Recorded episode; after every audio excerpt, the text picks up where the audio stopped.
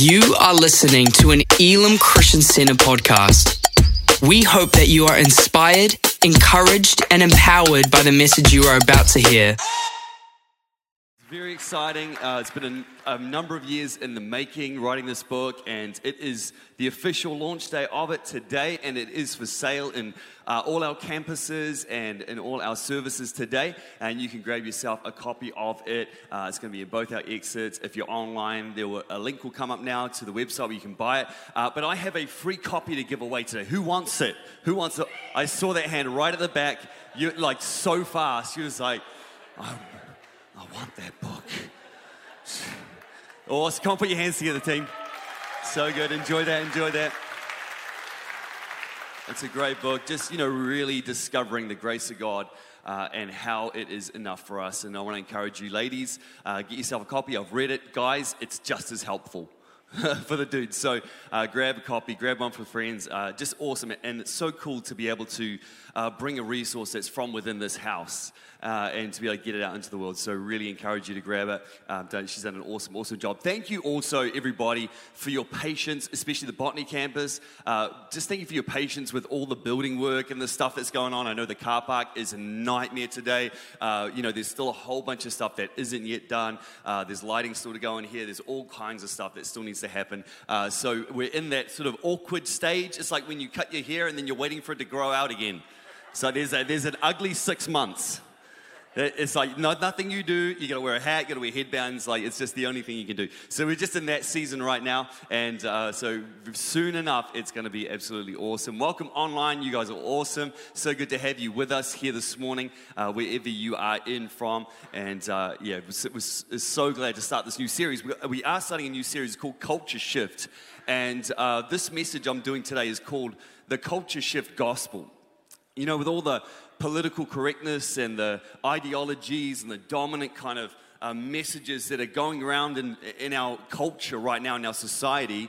Uh, the challenge is if we're not careful, as the culture shifts around us, that that culture can start to permeate the gospel, they can start to permeate our faith, and we can begin to start living a gospel that's more like the gospel of culture than it is the gospel of Jesus. And what I want to do today is I want to explore a couple of foundations that the gospel of culture is kind of built on. And I want to challenge us to be aware of that. But my heart is to bring us back to the truth of the word. Our only firm foundation, our only sure footing, our only plumb line is the word of God. So I want to come back to that because as a church, we want to build our lives not on a shifting culture. It's a terrible foundation to build our lives on the truth of God's word. Does that sound good today, church? All right, here's my, a couple of thoughts. The first one is this the gospel of culture is built on feelings. It's built on feelings. Our culture right now, in the world around us, puts a huge amount of weight and substance and authority on feelings. Like how you feel is really, like really big in the economy of culture. And if you were to read the gospel of culture, here are some verses that you might find. Your feelings will set you free. Follow your feelings. If it feels good, it must be true. If it feels good, do it. How you feel is most important. Now, can I suggest to you, church, today that your feelings are actually a really poor indicator of truth? They are a very poor leader in your life, and they are an extremely poor foundation to build your life on. I had this, this summer, I had one of my own kind of um, Hollywood movie inspirational conversation, rally the troops moments with my son. You know that like, those moments like, like, like William Wallace and Braveheart rallying the Scots in the field of Bannockburn against the English. For those who grew up in the 80s and 90s, it was the, the Coach Gordon Bombay with the Mighty Ducks against Iceland in the Junior World Games. I had one of those moments. Now, there's a bunch of people who got that, and there's a whole bunch of people going, What is he talking about?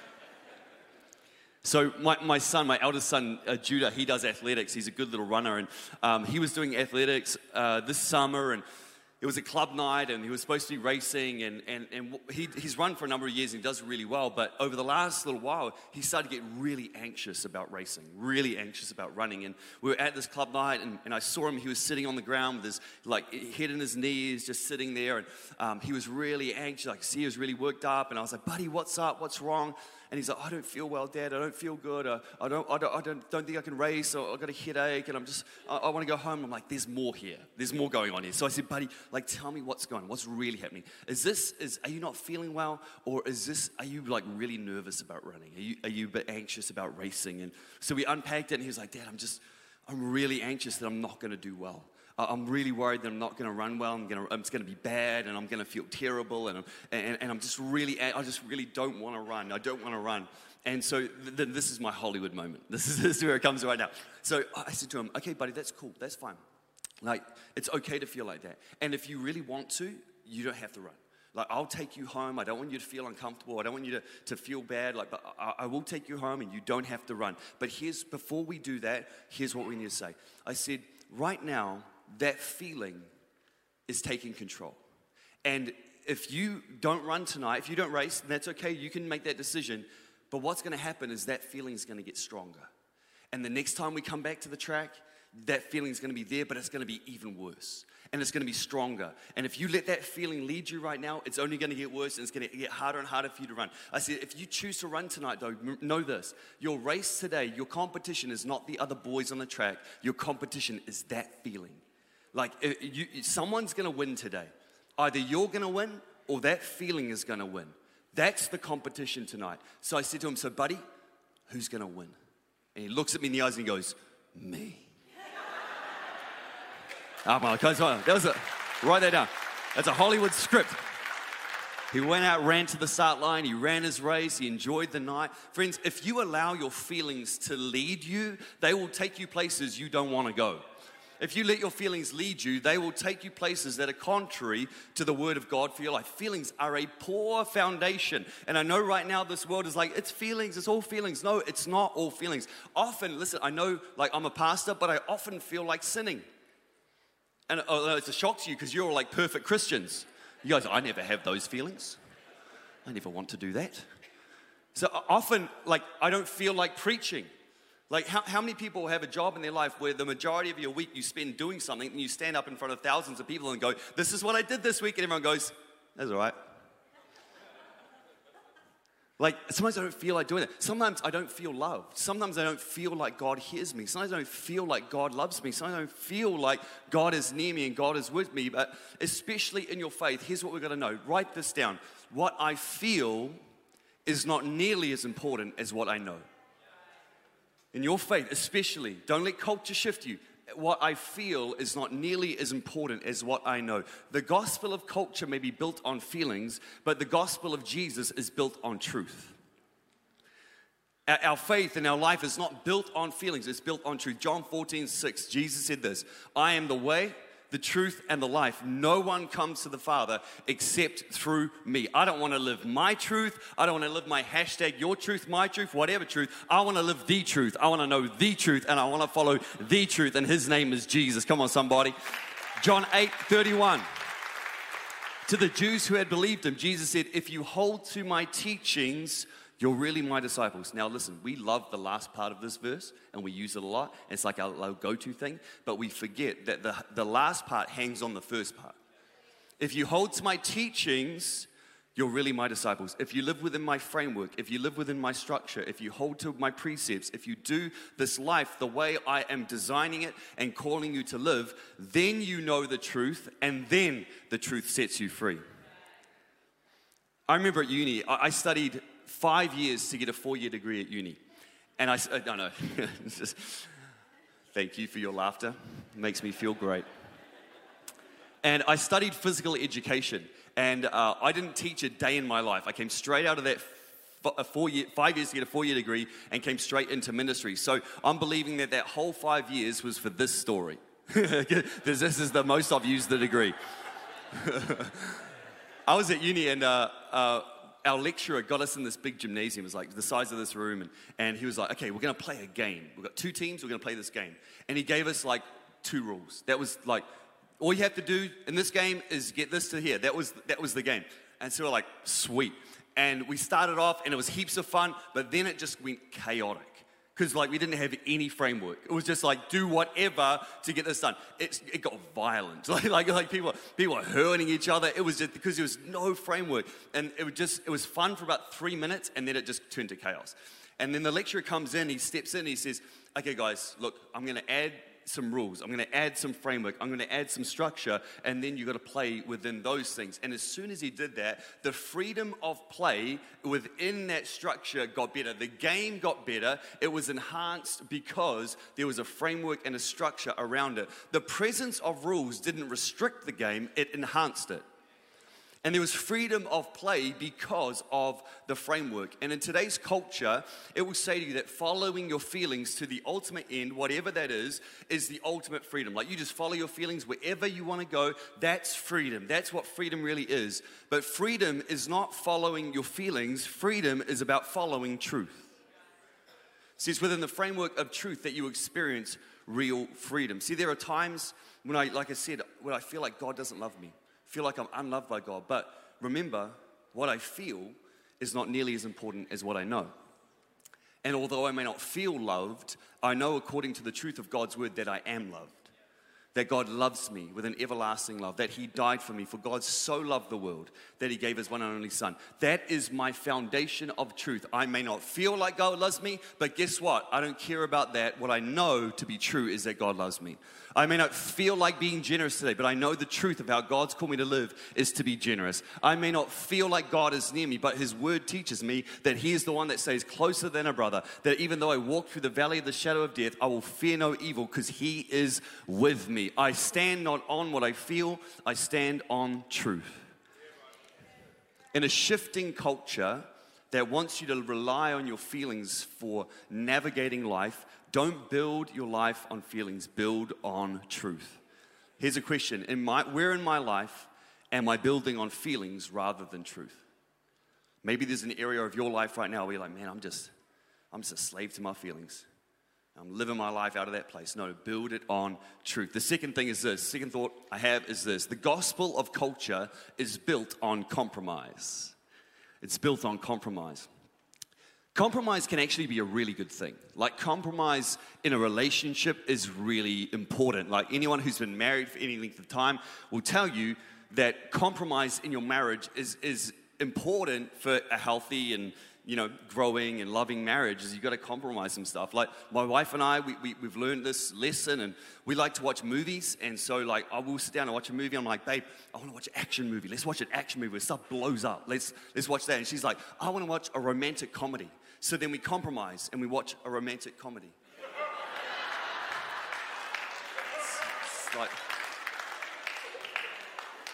some of you young men need to write that down. That's like the most powerful word of the Lord for you today. It's that simple. It's easy compromise.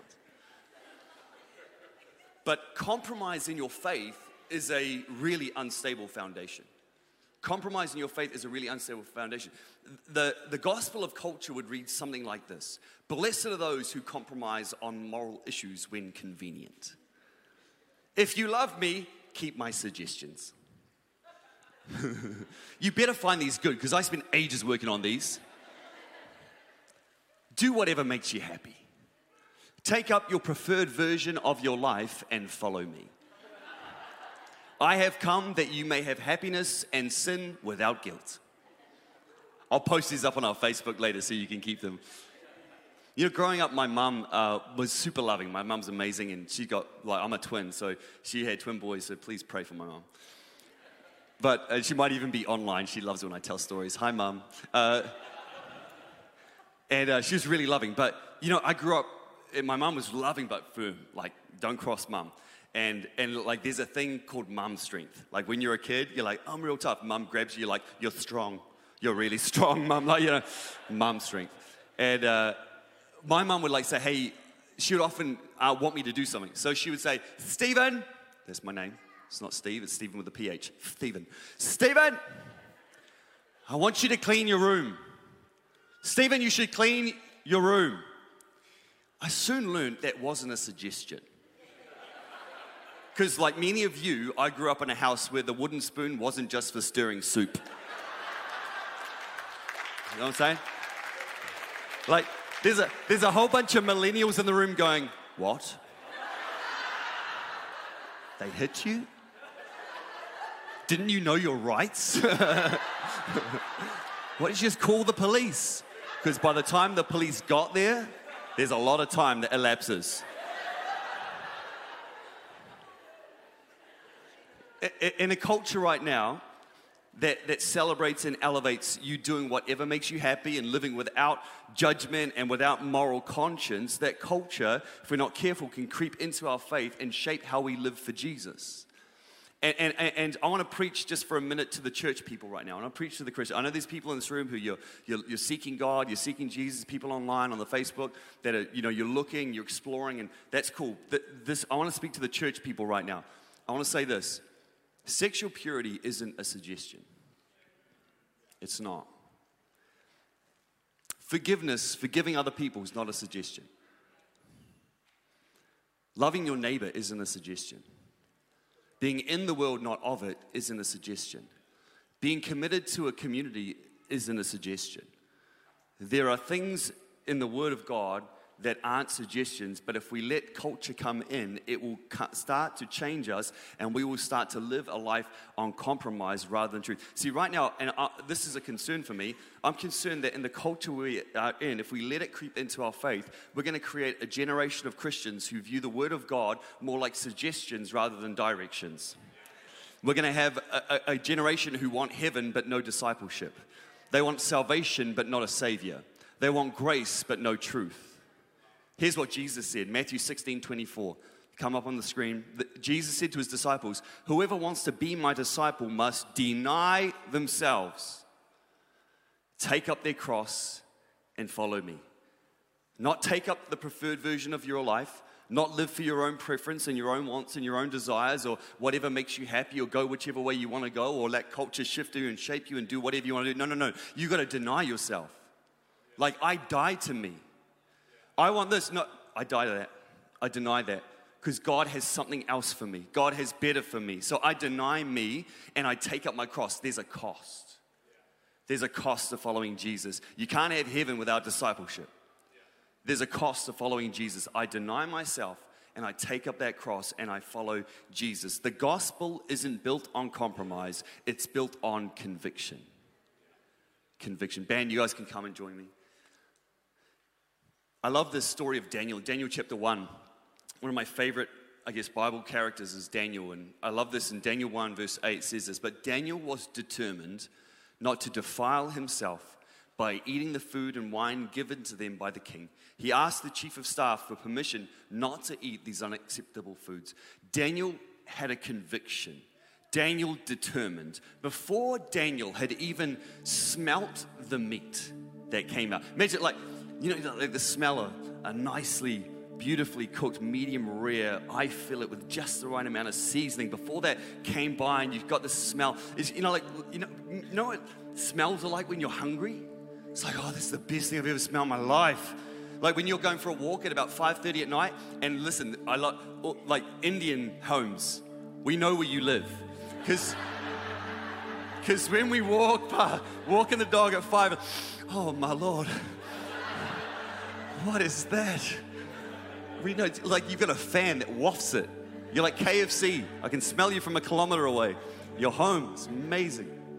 Before that had even passed by his nostrils, like, no, no, I've made a decision. I have a conviction. Before he'd even seen the richness of that Central Otago Pinot Noir, I know you guys don't understand because you're Christians, but that, that, that some for the for the unsaved online, you know, they, they might. I'm trying to relate. He made a decision. He determined. There was a conviction. Have you ever gone sh- food shopping hungry? It's a bad decision. Bad decision. Man, I went like literally like four or five days ago. I went food shopping hungry. I was on the verge of hangry. You're so hungry, you're angry. I was hungry, man. I went food shopping. I did the food shop. I came home. Big said, "How'd you go?" I said, "Baby, I messed up. I messed up. Like I bought so much stuff. I bought everything. I'm walking through the aisles. I need that. Yes, I need that too. I'm like, everything was appealing. So I, I, I came with bags. Ba- I said, babe, I messed up so bad. I went hungry. I'm so sorry. Like, I just, I bought junk. And I try and look after it, like good food and try and eat well. I bought everything I'm not supposed to eat. Like everything. And then, and I spent way too much money. Like, I blew the budget on what I bought. I say this to say this. If we aren't full of conviction, we will fill ourselves with compromise. And the price tag of compromise is always more than we bargain for. I'll say it again. If we aren't full of conviction, we will fill ourselves with compromise, and the price tag of compromise is always more than we bargain for. Unless you have a conviction of who God is, the authority of His Word, the truth of who we are in Him, and who, how He's called us to live, you will continue to build a life of compromise and convenience rather than conviction. Can I say it's not always convenient to follow Jesus? It's not, it's not always convenient to show up to church. It's not always convenient to give and to love and to serve and be generous. It's not always convenient for me to give of myself and deny myself and, and, follow after Jesus. It's not always convenient to stand for truth in your workplace. It's not always convenient, but I've determined. I've got a conviction of how God's called me to live. I've got a conviction of the truth of His word. I've got a conviction of what I stand on, and I'll build my life on that, not on the compromise of convenience. Here's a question I have for you guys. Ask yourself this Is there an area where I am living in compromise rather than conviction? I'm convinced, friends, I'm convinced that God is real that God's word is true, that his precepts are right, that his foundation is the best and most firm and most true foundation to build my life on, that I will live my life according to his words because in that I find life and life in all its fullness and life eternal. I believe that Jesus is the only way, the truth, and the life. I believe that he's called his church, the bride of Christ, to shine his light to this world. I believe with a conviction in my heart that he's called us to live a way that is honoring to him, that is holy, that is just, that that is filled with grace and mercy and truth. Friends, I have a conviction. Get a conviction for your life, or you'll fill yourself on compromise. Can I pray for you, church? Come on, let's pray. Father, I thank you for the truth of your word, for your grace, for your truth. I thank you for every person that is here in this room today, every person that's come to be part of this service and those who are in the room and those online. Lord, I just thank you for them. And I pray, oh God, that you would help us to be a people whose lives are not built on feelings. Lord, our feelings can lead us all kinds of places. Our feelings are fickle, our feelings move us in ways that we don't need to go. And God, I pray that you would help us not to build our life on feelings, but build our lives on truth.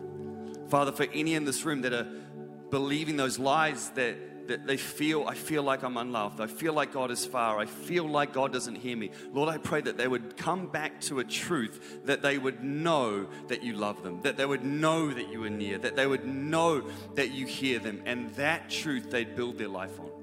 And God, I pray for those in this room who maybe are living a life of compromise because they're lacking a conviction of who you are and who you've called them to be. And so, God, I pray, give us a conviction, Lord, in our hearts, the depth of who we are, that we won't fill ourselves on compromise, but we will be full of conviction.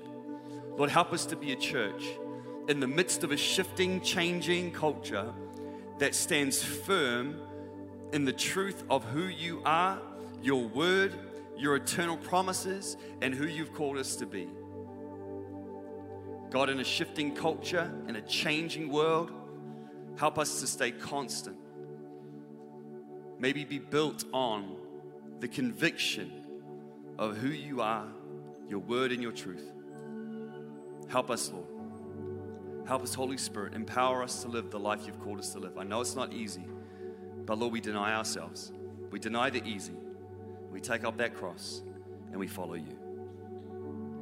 I want to pray one more prayer, just with your eyes closed and head bowed. If you're here today and you don't know Jesus, maybe you've never made a decision to follow him, or maybe you be honest today and say, Steve, my life is actually far from God. I've, I've, walked with him before, but I'm, I'm far from him today. And you're here today and you know this is your day. You've got to get right with God. God's calling you, God's leading you, God's speaking to you. It's time to get right with God. The truth is, friends, God loves you, God made you, God's got a great plan for your life. We all mess up, we all sin, we all fall short. And our sin, it separates us from God. But God, in His grace, sent His own Son, Jesus, to a cross. When He went to that cross and He died on that cross, He took upon Himself everything you and I would do for our sin. He paid the debt, then He conquered death in the grave, and He rose again to new life. And friends, He extends to everyone here today not judgment, not condemnation, but grace, forgiveness for your wrongs. A new life that begins right here, right now. It's called being born again by the Spirit of God. God will make you a brand new person from the inside out. You get to walk into the plans that God has for you. God's got a plan for your life. And then, friends, there's this great promise of eternity in heaven with Him. And if you're here today and you're not right with God, but you want to get right with Him today, I want to invite you to pray this prayer with me. I'm going to pray it out loud. You don't have to pray it out loud. You just pray it with me in your heart. But when you pray it, I want you to mean it with everything you've got. Are you ready? Just say these words Say, God, today, I surrender my life to you. I know I've sinned. I know I've messed up, but I believe, Jesus, you died for me. So right now, I turn from my old ways and I turn to you. I ask you to come in and be the Lord of my life today. I ask you to take control. I place you on the throne of my life. Forgive me of all my wrongs and make me brand new today. I choose from this day to live for you in Jesus' name. Just with your eyes still closed and every head bowed. If you prayed that prayer today, I'm so, so proud of you. And I want to invite you to take one little step of faith. What I'm going to do is I'm going to count to three. When I get to three, if you prayed that prayer and you meant it, you're serious about it, either for the very first time or you're getting right with God, I want you to be really brave, right where you are, and I want you to put your hand up nice and high. And I'm not doing that to embarrass you or stand you up, nothing like that. All I want to do is I'll see you, I'll acknowledge you, you can put your hand back down. This is a little step of faith. Are you ready? On the count of three. One, two, three. Hands up nice and high right now, saying, Steve, that's me. Yeah, my man, God bless you. Thank you so much. Anyone else saying, Steve, that's me, that's me. Count me in. So hands up nice and high so I can see it. Awesome. Thank you, my man. God bless you, bro. Yep, to my right. Thank you so much. Amazing.